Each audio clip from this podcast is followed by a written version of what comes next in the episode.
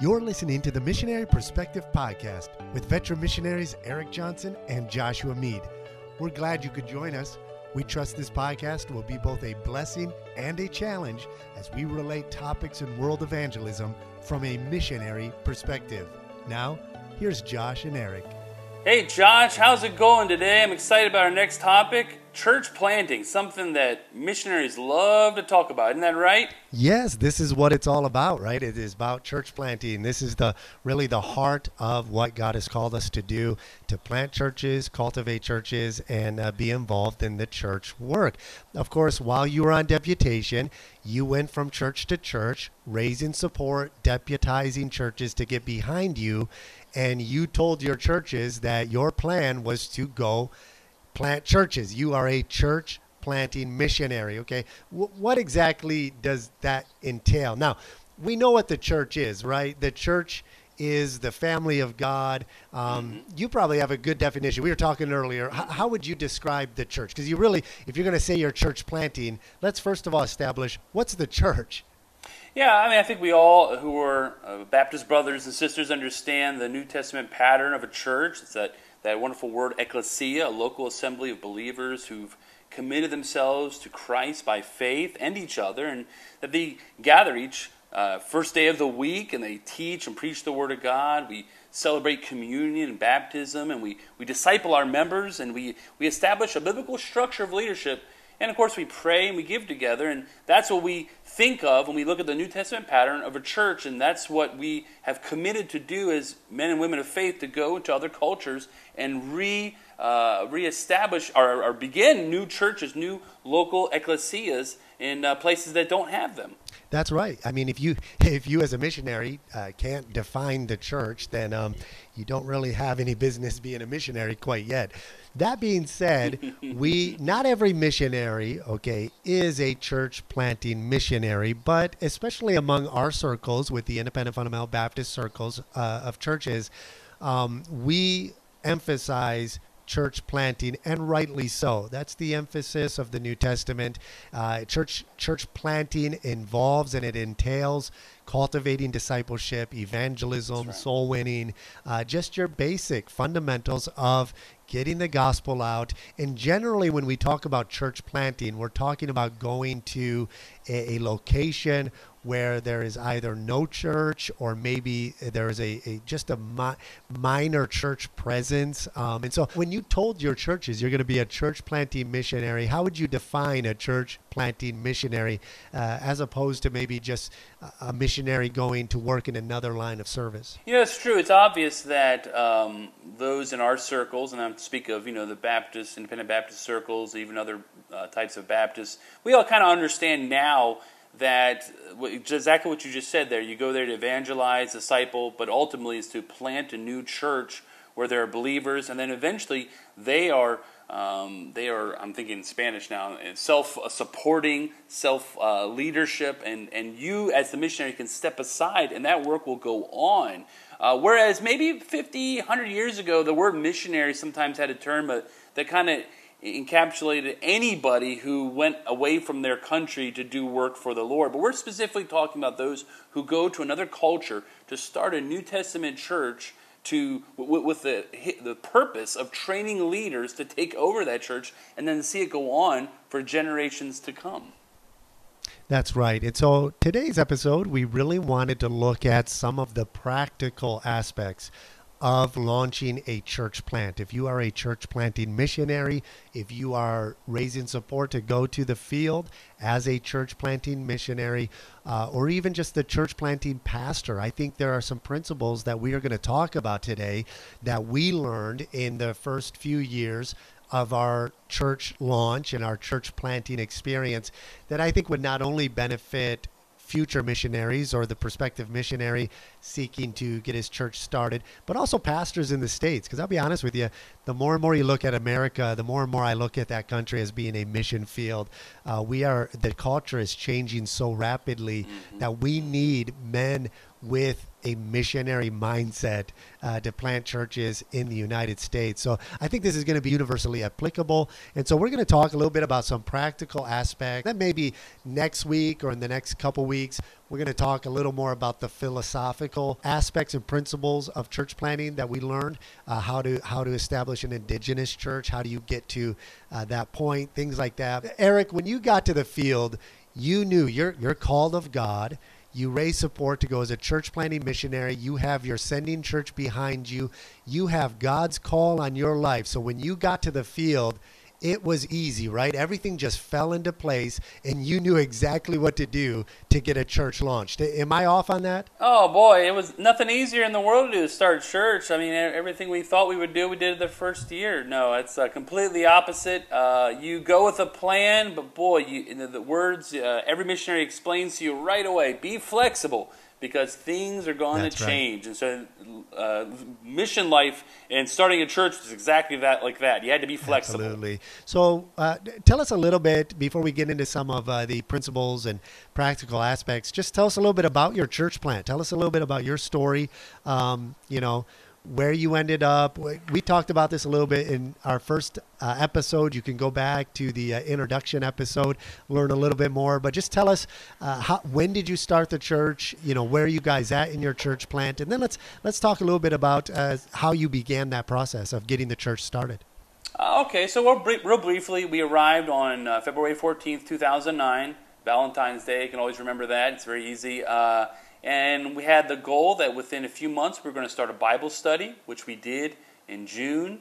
Um, like I said, when we came to our city, if you heard the other podcast before and when we gave our introductions, we didn't know anybody. So we really had to just start meeting anybody and everybody we could, giving tracts, uh, sharing the gospel, uh, to, uh, seeing people saved. And then, then June, there, after being there a number of months, we had a Bible study that we we had rented a storefront with the purpose of starting the church in August, but we decided let's give it a few weeks of Bible study and see how things go. And, you know, people slowly uh, would come and visit once in a while. And uh, we had a target date of August 9th, 2009, where our home church was coming down to help us. Uh, uh, you know, canvass the city real well, and we were going to have some special events. We did a whole weekend's worth of events, and really tried to get our name out specifically in the community. With some, uh, we did a family fair, we did a movie night, and then we had our kickoff Sunday morning. And so we did what most people did, you know, tried to think of ways to get the word out. And then our pastor came down. Uh, he spoke, preached in English. We translated, and we had a great, uh, wonderful first service. And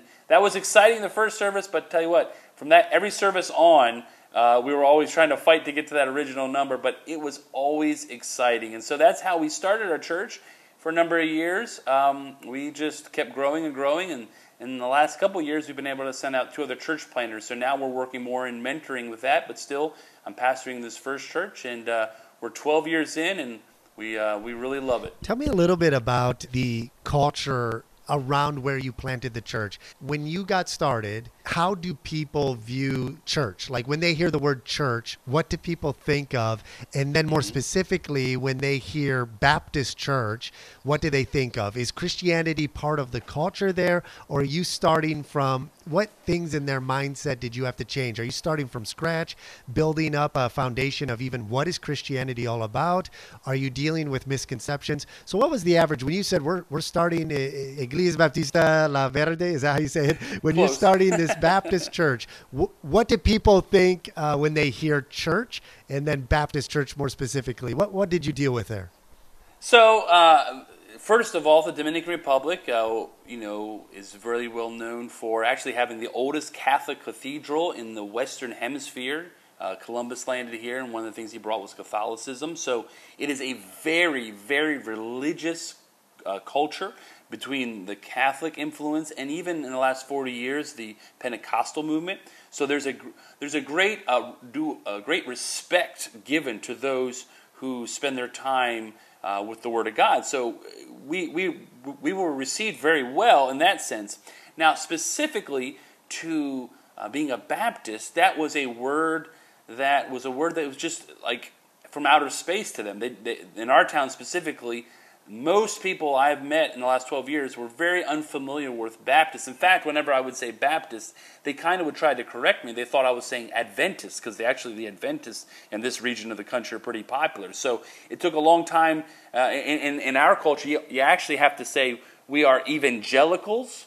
Uh, we're evangelical Baptists, and the, and the reason we say that is because they actually, in this culture, understand that evangelical means that you're not Catholic, and then you're not um, basically in a, in a very um, uh, Pentecostal movement. You're not in a real, in real uh, maybe we'll call them a outlandish or uh, out in left field Pentecostal church. So it's more of your mainline Christianity, and they can understand that. But the word Baptist actually didn't mean anything to them. And so, starting from that context, it really was just trying to introduce people to uh, what we believe as Baptists, and, and, our little tagline, Iglesia Bautista la Verdad, that's Truth Baptist Church, is predicando la verdad, which is preaching the truth. And so we just always basically explain to people our church is a Bible church, a church that preaches the Word of God. And so what the Bible says is what we believe, and that's what we teach. And that was probably the easiest way we tried to explain to people about coming and visiting our church.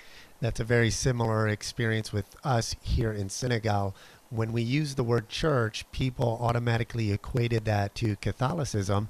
And so we were actually advised not to put the word church up on our building. Catholicism, church is, is identified as Catholicism.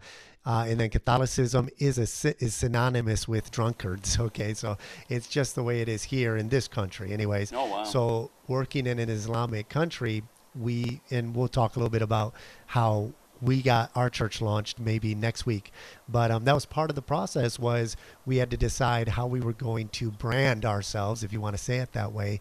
Um, we didn't use the word christian. We, we say we're disciples of jesus.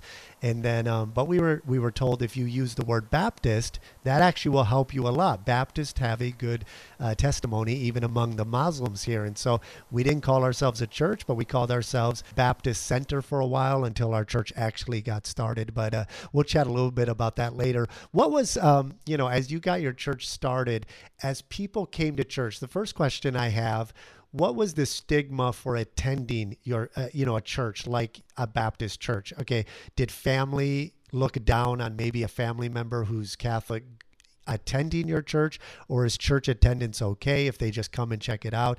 And then what were people most surprised about when they came to your church that maybe was different than what they were used to with church well that's that's a lot uh, the, fir- the first one i would say is um, i probably didn't understand as much as I do now, maybe some of the cultural overtones of what it would be like to go to be part of a church where there's not only a gringo pastor, uh, but that it's evangelical if they came from a strict Catholic background. But you know, every city in the Dominican is different. Some cities are more Catholic than others, if you can say it in such a way. Uh, our city is actually maybe not uh, as is predominantly Catholic in many ways because I learned this too. I kind of had this sense that we were coming that it was going to be like 95% Catholic, and we would have a lot of these issues with people, as you're mentioning, having the stigma of going to our church. And it really wasn't the case because I've noticed it was almost a generational divide. Probably the 40 year olds and younger have really been attracted to um, either Pentecostal churches or evangelical churches that have a lot of Pentecostalism in them. And so it really was like, oh, this is kind of like the church I visited before. Uh, but maybe the biggest difference would be, and this is just obvious, maybe from our background being independent Baptists, is our mode of worship. Dominicans are very viva, it would be the word, very excitable. And so it just pours out of them in their worship. And for us to be very conservative in our music was a big surprise and a big change. And um, something that, even for a lot, still to this day is uh, something to, to, to very it's very difficult to have an adjustment to that. But I think those who have stayed around have predominantly told me the reason they st- stayed around is that they had never been to a church where someone opened the Bible and explained to them what it meant and that they could understand for themselves and apply it to their lives. And so that makes our job a lot easier in understanding that people still receive the Word of God, and our job is just to preach it to them and teach it to them so they can apply it to their lives. That's great. That's uh, very similar to the testimony here people attend our church and they go away with that sense of you're gonna they know they're gonna get the word of god we may not be dancing and everything like they do at some of the other churches but they're gonna walk away with the word of god and i think that's so important to establish especially in the early days of your church plant now i want to get to the day you mentioned earlier uh, when you launched you had your church come down from the states you had a big launch you know big open house sunday your first day i want to get there but i want to go go through the process of getting to that day. So let's go back not only to how you got to that day, how you how did you reach people, were you gathering with people, doing discipleship, but let's go even before that. How, how did you decide where you were going to start your church? What went into that decision making? You got you got to the Dominican. Had you already decided where you were going, and why did you decide there? And then, secondly, as you get to why you decided the city you went to, how did you begin? Where did you go within the city? How did you start the process of just letting people know who you are and what you're doing?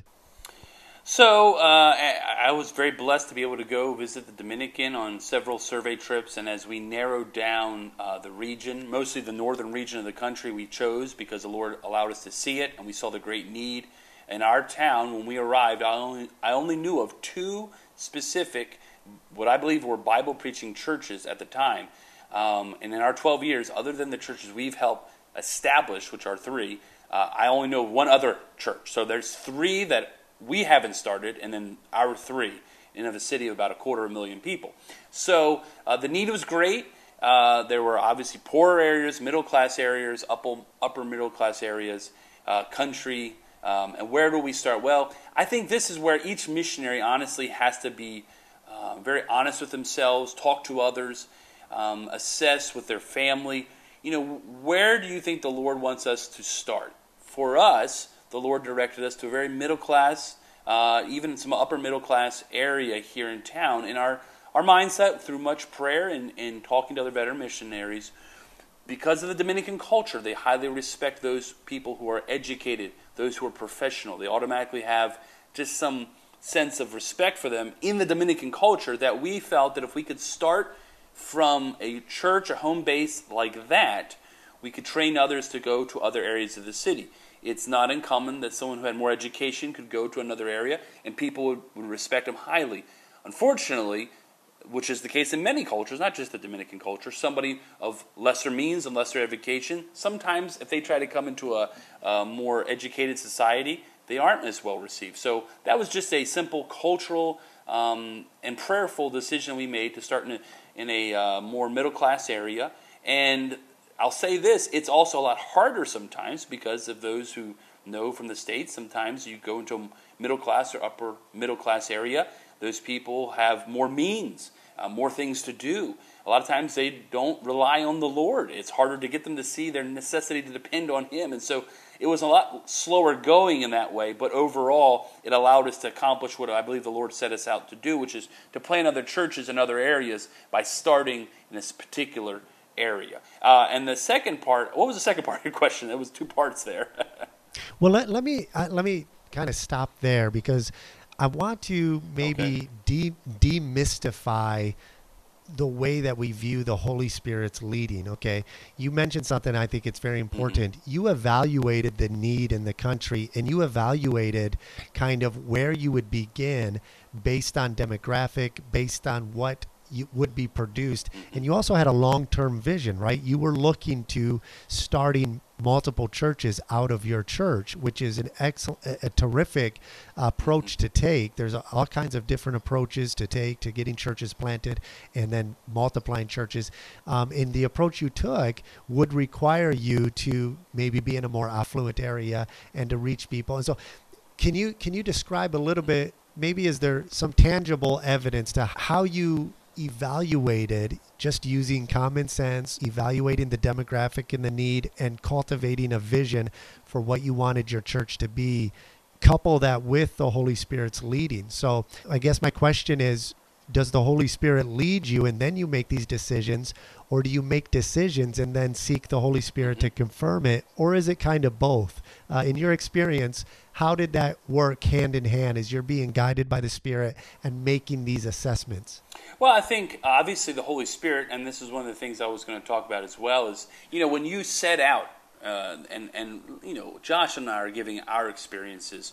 I today was reading online some social media, some friends I consider uh, just great missionaries of the faith who have started tremendous works through the Lord's help. And so I don't want to come across as like we think we have it all figured out. We are we are giving you our experience, but um, I do believe all these missionaries who've been greatly blessed by God would say the same thing. You start out with much prayer and seeking godly counsel, and it's just it's very biblical. And so once you've spent time and you feel like you've got an idea of a culture and some of someone has kind of clued you in, other missionaries, other national pastors, you've seen how uh, it, it, has been successful in the past, spiritually speaking, how the Lord is blessed. And so that's what we did. We were able to look back and meet many missionaries and other church planners who were nationals and to see, you know, they have a Bible Institute, for instance, in the capital. And but they, they started in a more affluent area. So not only could they have a centralized place that's a big enough building where people would feel comfortable to come to to do Bible training, let's say at a Bible Institute, but also uh, they could also support missionaries in a more affluent church and send them out. And so we saw those as that's the wisdom of the Lord through godly counsel in the direction of the Holy Spirit. And so, uh, tangibly, yeah, I would say that we saw good examples in the past, not only here in the Dominican, but in other countries. And we said that seems like a good pattern. And here are the three or four practical reasons why. Let's see if we can put that into implementation in our work. And of course, the proof is in the result, oftentimes. And so you took this plan, you began to implement a plan. Now God has led you to where you're going. You're getting ready to launch out. And uh, we had a very similar experience with seeking just how we wanted to develop a plan to get our church started and then just seeing how God would confirm that plan. And I'll share more of that later. One of the things that stood out to me in the Bible as I was studying the book of Acts. And th- those are two things I recommend to anybody about to get a church started. If you're going to plan a church, pray, okay? Always pray. Always be developing the mind of mm-hmm. Christ and seek to know the prompting of the Spirit. As you learn to listen to that still small voice and the prompting of the Spirit, that will be essential as you're making decisions. But then read the book of Acts. I, the first two years of our church plant, I read the book of Acts every day, one or two chapters a day for two years, and just kept reading it over and over and over again as I was trying to develop the mind for planting a church. And one thing that always struck me in the book of Acts was when the Apostle Paul was seeking to go to Asia Minor. He wanted to go to Bithynia, he wanted to go into these places, and the Bible said the Holy Spirit suffered him not the Holy Spirit didn't allow him to go. And it hit me one day. I was thinking, how is Paul making his decisions here? Is he being guided by the Spirit? Or is he making his own decision and then just trusting God with it? And to answer the question, he was being guided by the Great Commission. He was going where the need was greatest. And he saw a field, he saw Bithynia, and he said, There's no churches there. I'm going there. And then the Holy Spirit said, Well, right. that's a great plan, but I got another plan for you. And so I'm going to guide you in this direction. And we I realized early on, you've got to strategize, you've got to make plans and begin to implement those plans, but then always let the Holy Spirit guide you and be flexible to change. So now that you have have prayed, uh, you're seeking the Lord, you sought counsel, you've implemented kind of your strategy. Now you're putting it into practice. So, what are some of the practical aspects that you you implemented just to get your name out there, to let people know what you're doing? And then the first few contacts you made were the first few people you began working with in your city before you got to your big church launch, you know, the big church plant day um, were they Christians? Were they already believers? Or were you working with kind of a mix of discipling unbelievers and trying to evangelize them? Um, what was some of those early days? How, where would you go to do your evangelism? How would you get the word out? And then, um, And then who were you working with in those early days before you get to the day where you had your first big Sunday meeting? So I believe I might have mentioned this in the very first podcast, but basically when we first got here, I mean, we didn't know anybody, so we're trying to everyone you meet. I mean, you're the guy at the uh, at the grocery store or the gas station or you know the place you're buying your uh, or paying your bills. I mean, you're everyone is a stranger, so you're meeting everyone. You give them a track. You're telling them you're a new pastor in town. But specifically, the best contacts we probably had early on were downtown. And most Latin countries, uh, the the hubbub of the city kind of starts from the beginning. There's usually a, a main um, thoroughfare, a couple thoroughfares, and there's also going to be like a main par- city park. And so that's where I would go and pass out tracks and talk to you know, Shushan boys. We'd talk to guys who were taxi drivers, uh, people who were just really maybe had nothing better to do. And so it was just a great opportunity for me, one, to evangelize and to do it in uh, a language I was still learning. And, uh, and then if somebody was open and, and they had made a profession of faith, I'm like, hey, what do you think about going through this little book? These are you know basic steps for new believers. And so I just anybody who would listen, I tried to be very um, open with the gospel and just practice my Spanish and knowing that really the people who probably give me the most interest were people who probably had a lot of extra time on their hands because who knows what this gringo is actually trying to say. Uh, but the first contacts were people who did not know the Lord. And uh, that was very fresh, and to this day, it's still very fresh to really spend our time. Our, I would say the majority of our church are first generation believers. There are some people who've come from uh, other backgrounds and were believers before, but the, the, large majority of our church has always been people who uh, didn't know the Lord, get saved, and now we're Uh, get the wonderful joy of growing in a Christian environment. And uh, that can be messy, but it sure is a lot of fun. So as you're uh, cultivating these contacts, you know, you're you're seeing souls begin to get saved your your church hasn't started yet, but you're in the process of getting the church launched. And so lead us up to that day. Where did you make a decision to meet? Did you begin uh, meeting early on with those you were discipling? Uh, did you have a place where you would meet? Did you meet in your home? And then when you were going to begin the actual church services, how did you decide where you would meet as a church? What went into that factor? What are some of those practical aspects of did you have everybody you met, you know, into your home? Did you have a place to meet? Did you, you know, how did you cultivate those contacts and then how did you lead up to deciding where you would actually have a church meeting? So, um, there's so many options for everyone. Every mission field is different. For us, in our case, we were very blessed to have a very secure and safe home in a gated community. Um, you wouldn't believe how cheap the rent was compared to where I had lived before. But with our experience in language school, we had been robbed, I was very um, dedicated in my heart to have the safest place for my family. So, that being said, I certainly had no problem inviting people to our home. But unfortunately, uh, I think our neighbors, especially with, um, let's just say, the, the, the wide swath of people I were meeting, uh, they would not have been as excited about me inviting just anybody and everybody into our, our neighborhood. So I knew early on that we're probably going to have to find a third party location. Now, early on, I would meet anybody in the city park, and that's where we do a lot of discipleship, and that's where we met and led a lot of people to the Lord. But early on, we knew we were going to need a third party place, and so we started looking, you know, for houses to rent, or storefronts, or schools, or meeting halls, anything like that, abandoned stores, vacant places. And so the Lord allowed us to find uh, a storefront on the main thoroughfare in a plaza on the second floor. And we selected that one, one for location because it would be very easy to tell people where it was located. And two, because on each side, this was one big room that we knew could serve as a, a congregation, uh, I mean, as a church that could probably seat 70 people.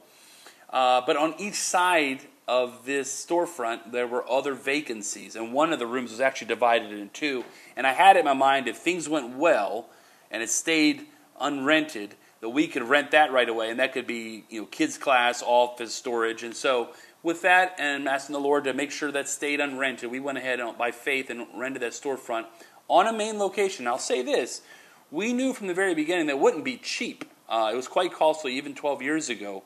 but we wanted right away to have a good location that was safe and we could tell people. And the hopes would be that within a few number of years we could build a congregation and then we could move off the main road some and to a much cheaper location. But we really wanted to start with a really good location. And so that that's was with prayer and actually seeing other missionaries and their examples and, and telling us through their positive examples and their positive stories that have happened and negative as well. And so um, through lots of just prayer and then seeking counsel, we said, this is where we're going to go. And so we rented our storefront. When did you feel was the right time to begin holding regular Sunday services, uh, traditional services. And so you you said you had your church come down, you had a big promotions, got you know getting the word out. And how long was it from the time you arrived in your city until you began? And like we said earlier, this is personal experience. It may be different from everybody, but kind of what what went through your thought process and when you felt it was time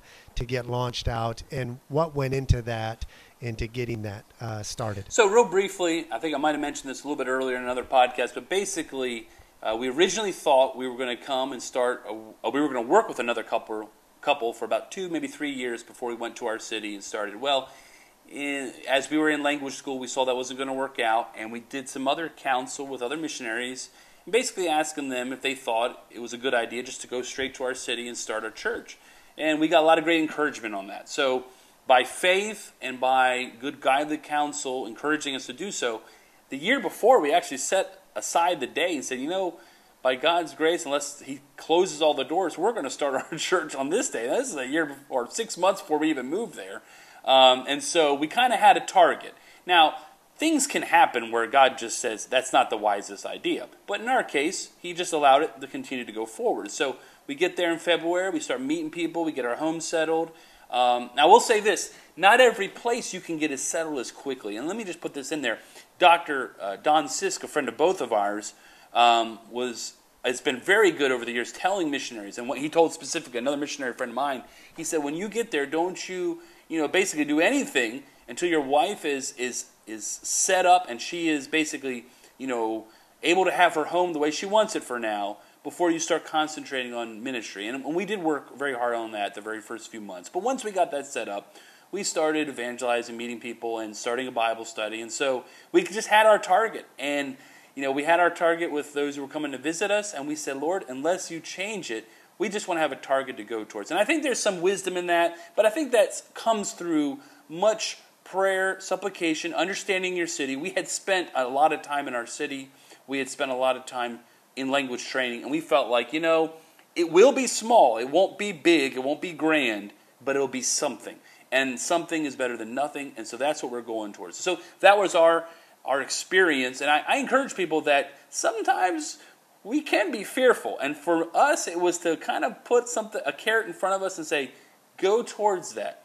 Obviously, God can close doors and change directions, but you know, sometimes we just have to have a goal to go towards, and that's that's how it was for us. And so we we said, you know, this is what our goal is going to be, and we're going to try to hit it. So it's not always uh, easy, you know, when you're getting a church started. There's ups and downs for sure. When you when you get to a city and you see that God is already at work there, and that's what we discovered here is um, and this is what I try to tell missionaries if you're going to a country, especially where there's no missionaries or wherever God is calling you, get plugged into what God is doing. You know, find out what God is doing and, um, and just run forward with that.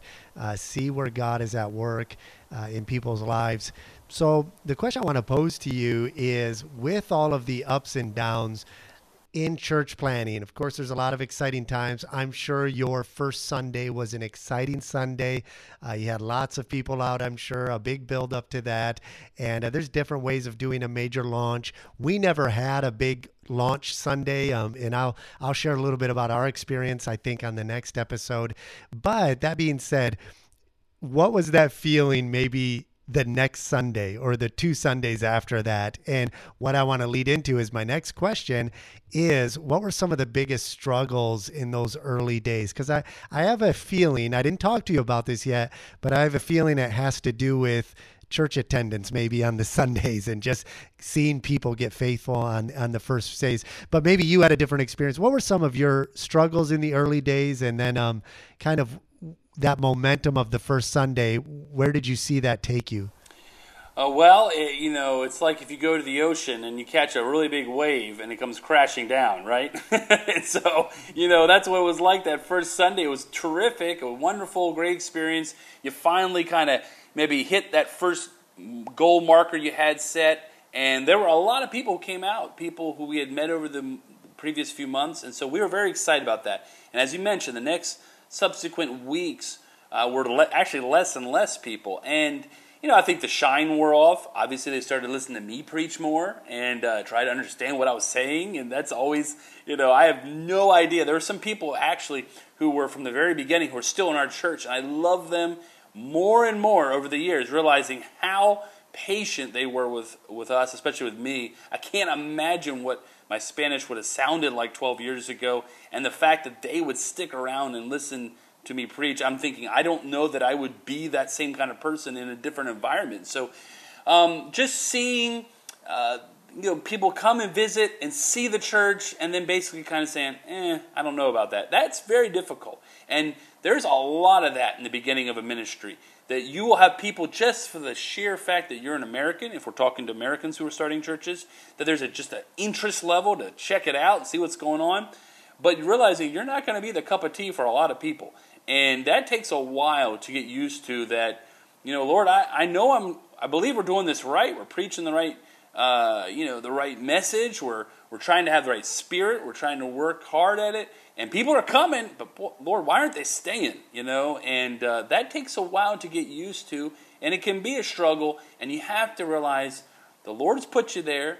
You didn't make a mistake. It's His word, and you just be faithful to it. And eventually, there will be a group of believers that are saved and baptized and growing in the Lord, and it will become a core. But boy, uh, one uh, Dr. Creed, who was our director, um, he said, you know, when you start your church, you need to think of the first couple congregations almost like scaffolding. That th- those people are coming for a time and they're helping you build what is going to be your church. But you t- ultimately, you take away that scaffolding, and what you have is very beautiful. Uh, but sometimes that scaffolding, you know, that doesn't stay around. And we saw that, and that was so true in our church. Uh, people who stuck around for a while and maybe were even believers who helped other believers and helped them get to another level, and then they went off. And so that's kind of how it went for really, not only just first few weeks, really the first few months and maybe even years. This question kind of goes hand in hand with discouragement because when you when you see some of those struggles in your early days it can be discouraging and you can go through emotional ups and downs and what pastor hasn't gone through those emotional ups and downs of you know low church attendance one week and this and that. But that this will transition to the next question. A lot of missionaries and i, I think the men especially the the church planter uh, the man who knows he's called to go and plant a church can get discouraged by the results and not seeing the results maybe he expected so as you're going through some of the struggles in the early days of the ups and downs, how did you gauge success? Okay. And I'm using that word in both trying to spiritualize the term, you know, in a both materialistic and spiritual sense. How did you gauge success? How did you analyze that this may be an up and down? We may be discouraged, but it doesn't mean we're not doing the right thing. Um, did you question at all your approach anytime? And when you question it did you also in your struggle how did you come to the realization that what you're doing is right? Like you mentioned i'm just being faithful to what god's called me to do. So how, how did you gauge that success in those early days so that you stayed encouraged and didn't want to give up and go home?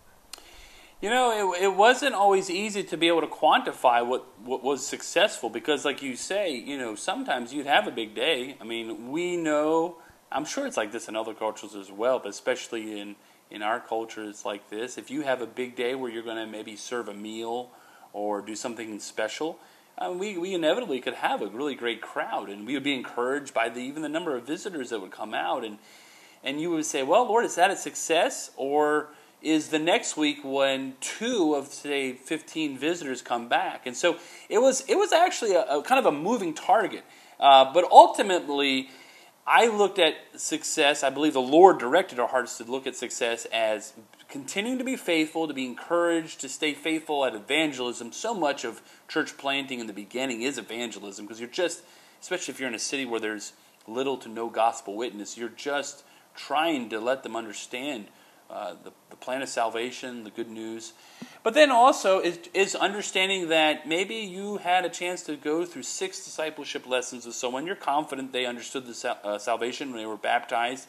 And yet, for whatever reason, maybe it's music, maybe it's other reasons, they just don't stick with you. And you look back and say, you know, Lord, maybe I've prepared someone uh, to a certain point that they'll go to another church or another place in the city and they'll have a they'll have a you know an outreach some some way and so it's constantly moving and i think to say it's numbers you will most people will be highly discouraged from that although we can be encouraged by big days um, especially if they're visitors who get to hear the gospel for the first time but honestly i think it's just to be encouraged that hey you know we're here another year we see more people knowing the lord than did the year before more people being discipled more people being baptized, more people growing in their faith. Those, those are the successes we're looking for. That's how it was for us in the beginning. What are some things looking back now that you've been there 12 years? What are some things that, and I'm throwing this on you, I didn't throw this in my questions that I said I'd ask you. So if you can't think of anything off the top of your head, that's okay. We'll move on to the next question. But looking back, what are some things maybe you would have changed, maybe would have done differently, or maybe things you would have implemented that you didn't, that maybe you ended up implementing later? Um, I'll give you a minute to think of that. So maybe things you would have changed, things you would have thought of. What what comes to mind? You know, I think looking back now, um, probably would have done a lot of the things the same way, but I realize, and it seems so simple, and maybe even just hard to believe that a missionary is going to say this, but one of the hardest things that's always been for us to get established is actually not Sunday morning. That's kind of in the culture. Is more of the midweek Bible study. And I think that's probably true in most churches, even in America. You know, you probably at least attended service. But we really wanted that to go well. We tried everything and gimmick and, and, and you know, program to get that working, and it just never seemed to take off. And do you know what really seemed to really get that going was literally just making sure that we spent time doing prayer circles, and men with the men, ladies with the ladies, not having a, a long message, having just a few songs, but spending quality time in prayer. And I can tell you that in the life of our church, it has never been stronger with the unification. People who come from all kinds of backgrounds, even some of different races, that when they sit in that circle together and share prayer requests, and men pray with men, and older men pray with younger men, and ladies pray with ladies, and ladies pray with girls. And it seems so simple, but I think if I could talk to my younger self, it was just say, hey, start doing the simple things you know that work right away, and you might see maybe not the biggest uh, numerical growth, but a deeper, closer spiritual growth. And so that's probably one of the things I'd say I, w- I would look back now, wish I had done a little quicker. That's excellent. It's it's kind of like being a parent, right? You look back and you think there's things I would have done different with my firstborn, but by the time you get to your third or fourth kid, uh, you've kind of got things worked through a little better. And uh, if the Lord begins to expand your ministry, you can implement those things in other church plants. Well, I got a few more questions I just wanted to throw by you. That a couple of them are popping in my mind. Uh, a couple of them I've written down. What materials did you use, resource wise, for your church plant, um, your discipleship courses? Did you come up with your own? Obviously, your messages you're going to preach, but how did you decide what you would emphasize in your preaching your first few years?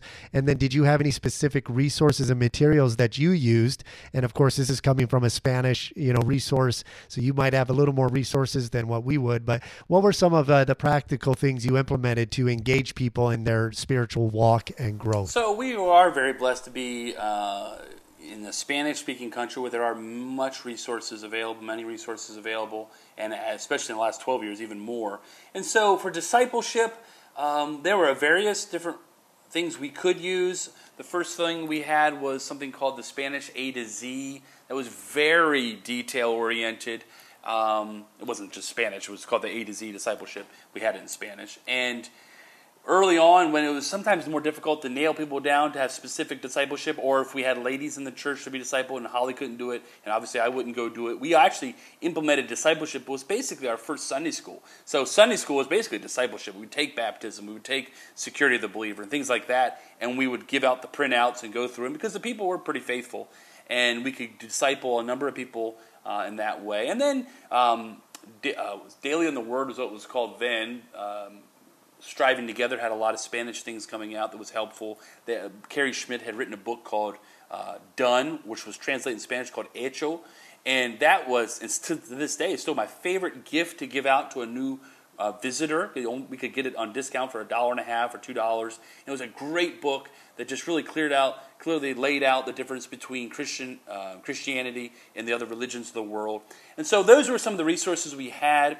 Um, as far as preaching goes, you know, those first three or four years, we just preached the gospel because people were confused about the gospel, had didn't know the gospel or were confused about it. Even to this day, we preach the gospel almost every service because of the religious um, roots that are here. Even good, strong Christians to this day who are, I know, are, are, are believers.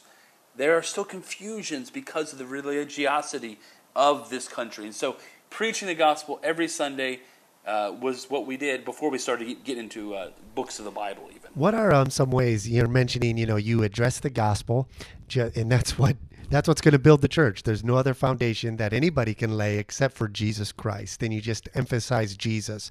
But it does help when you're a missionary learning the mindset, the worldview, the misconceptions of the people you're reaching because you can communicate the gospel, and that is the power of God to change lives, whether we're competent in our you know our, our own abilities or not. It's the power is in the gospel, but it does help when you can address specific issues and miscomprehensions that people have about the gospel and Jesus. So, for your experience, how how did you learn about these misconceptions? Was it just through? Uh, did you have anything you studied? Was it was it just living there? Was it interaction with people? What, how how can a missionary learn the worldview of the specific region of and people group that he is reaching? Well, one of the things I think sometimes we maybe don't hear, and I talk about our circles, independent Baptists, um, fundamental Baptists. You know, when you get to the mission field, I'm sure you feel this way, Josh, especially because we have probably more what we call evangelical presence here. But you know, somebody who's not exactly our stripe as a church, who would be a believer, but you're not going to invite them to preach, you know, they're not our enemy. You know, they, they are on the same yeah. team. I call it yeah. Team Jesus. Yeah. And you want to have, especially in a city you don't know anybody, you want to have as many friends as you possibly can have. And I remember early on having a lot of meetings with a gentleman at lunches, and he was never going to come preach at my church. He was very Pentecostal, but a super nice guy.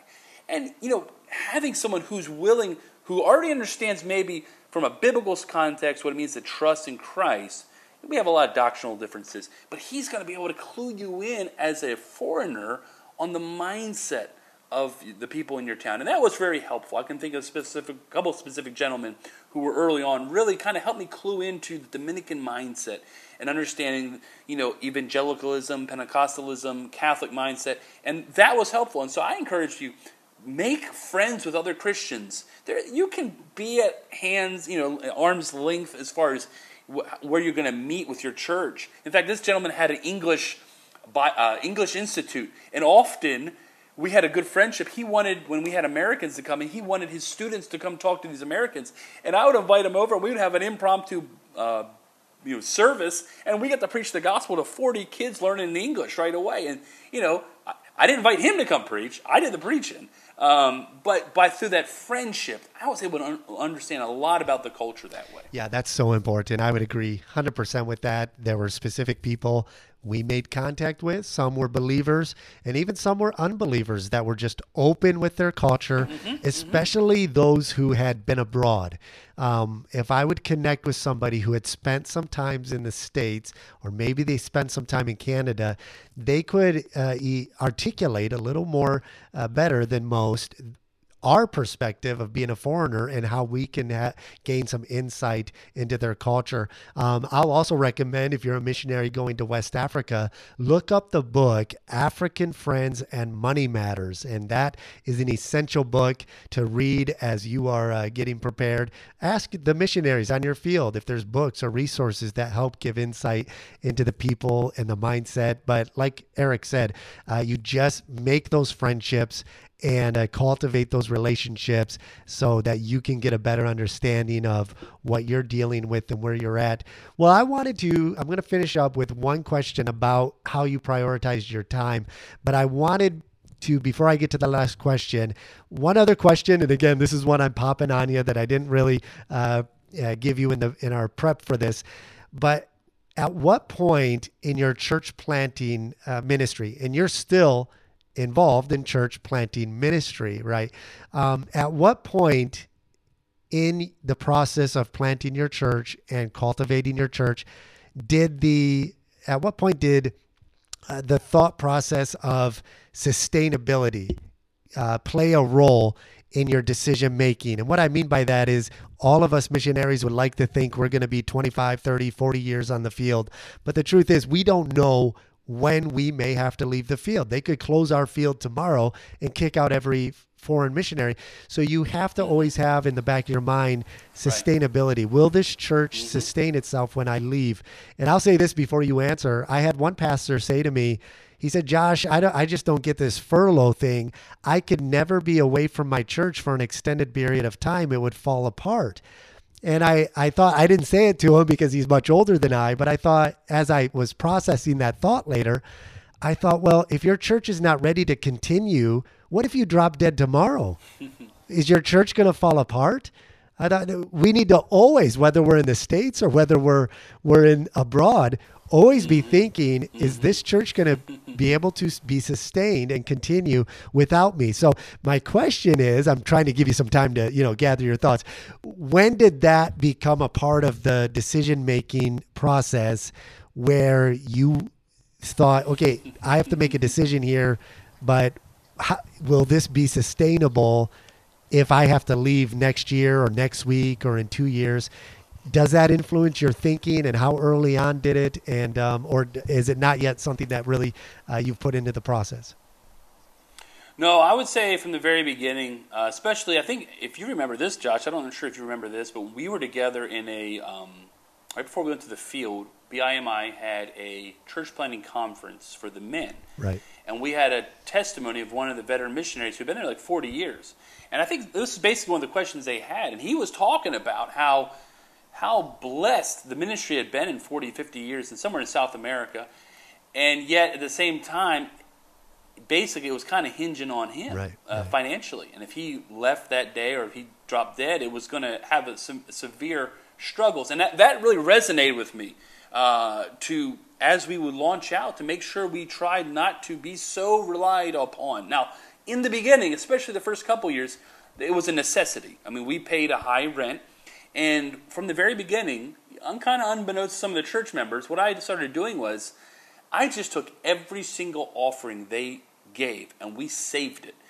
And we paid all the bills. And so in the first couple years, I mean, you're building a congregation. It's not a lot of rent. I mean, every year might have been four or five thousand dollars. It wasn't a lot.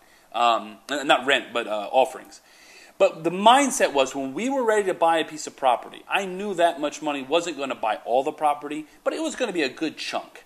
And so when the day came, I said, listen, the Lord has supported us through these churches for these number of years with the idea that right. you guys would eventually be able to pay for everything. And so we saved every nickel in the first 40 years. You've saved something like $25,000, $30,000. Someone else has given us some money, they had. And with their money and the money you saved, what do you think about buying this piece of property? Well, instantly it was a connection like, wow, this is ours. And there was sustainability because from day one, our commitment was no uh, debt. No debt. We'd see missionaries had to leave the field who died. And so from day one, when we bought our property, we bought the property, we paid for it, and then we saved until we could start building. And then, so constantly we're thinking, especially finances. Now, as far as leadership goes, we every time there was a potential leader, we would go invest as much time in that potential leader. Uh, Pastor Ari Amparo, a young man who came to our church from day one, it was just obvious he was going to be a preacher of the gospel. We invested our time in him with training him. And I hoped he would be my assistant for a number of years and take over the, the pastorate here in our first church. Well, the Lord had placed his own area where he grew up. He said, Pastor, I need to start a church there. There are no churches. There are no churches that are preaching the gospel there. Well, you, know, I'm a missionary. How can I stand in the way of another missionary? and uh, so we sent him out, and then Pastor Elias, same thing happened. I kind of had my eyes. Hey, he's the kind of guy. We'll train him up. Same thing. Pastor, I'm from this area. We need to start church there. So we're still in that process. But you know, even as a church, we started supporting them at a higher rate. Like your your your home church would support you at a higher rate with the idea that if we leave tomorrow, because we help supplement and give them some, but if we leave tomorrow, the church here is strong enough and more affluent enough that they can help supplement then. So those are some of the steps we had ahead of time. That with debt, just so that if tomorrow, and we have had people, we know that two days later after hearing a diagnosis of cancer had to leave, hmm. it can be sustainable yeah. for the future. That's so important. And we'll probably spend another podcast where we discuss those a little more in depth in, um, you know, sustainability, cultivating an indigenous church, things like that. But let's kind of wrap it up here with, um, you know, as you're as you're continuing, you get into the groove now. The church is going, souls are being saved. One thing I noticed was we had that early core of believers and there's something that nothing can replace those early days of those that special time with that core group that you work with but as the church begins to grow you lose that intimacy and that connectiveness with that small group and it's natural families grow and so does church families and as the church begins to grow how did you as the missionary and pastor begin to prioritize your time because I know for us, being foreigners in Africa, um, people view your friendship, okay, it, there's a stigma that comes with being friends with the toubab, being friends with the white guy, right? Now you're you're maybe in a more affluent area than we are, and so we're very mm-hmm. careful with where we're at with uh, how public we are with what we do with our finances, things like that. But all that being said, how did you begin to prioritize your time in discipleship as it began to grow? You can't do everything, right? So it goes a little bit with sustainability.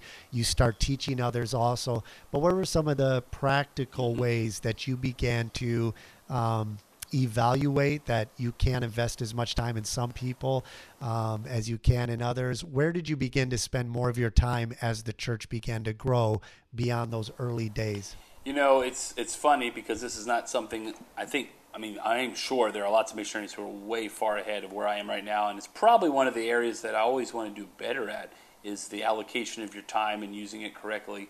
Uh, a, a pastor friend of ours, we both know that supports us, is really great at time management, and there's the things we review all the time. But specifically, when it comes to discipleship, in the very early on, it was pretty much anybody who seemed like a good candidate because we didn't have any others. But as as things grew uh, it really kind of had to do with seasons of life. And let me explain it this way. Um, when Pastor Ari and Pastor Elias, and there were some other gentlemen at the time, that we were training specifically for the work, a lot of my time was split up between, you know, being prepared for the Bible messages here and training those men for the ministry. Now, once those men launched out, and we didn't have as many, so we'll say, candidates for uh, being pastors or deacons, I've shifted some of my focus more to just the laymen. And now, in the last couple of years, a lot of my time has been with men's Bible studies and specifically pouring into them. There's a very well known preacher I heard one time talking about how he, early on in his church, a very well known church in America, um, spent every Saturday just teaching whatever man who wanted to come to church, taught them on doctrine. And so years ago, I started having men's Bible studies. We tried to do them weekly. They're not always weekly, but we're going through books of the Bible, we're going through doctrines, just getting the, the congregation, the leadership um, uh, in the Word of God. And so that is kind of that 80 20 principle, if you're familiar with that, spending 80% of your time with 20% of the people, kind of the cream of the crop. Um, mm-hmm. Obviously, we spend mm-hmm. time with people who need help.